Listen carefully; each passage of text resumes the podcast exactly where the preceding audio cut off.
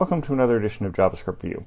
One of the cool things about doing Street View is that you can enable it without really doing much of anything. If you look at this little thing here, I've got a map set up centered on Fenway Park in Boston.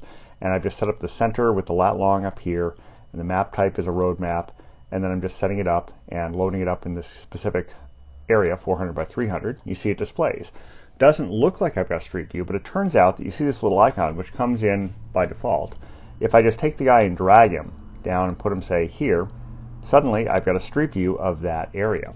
So you get Street View for free with Google Maps, and it's enabled as part of the basic JavaScript stuff that you're using already. You don't have to do anything special to get it, you just get it. So that's about it for today. Until next time, have fun with JavaScript.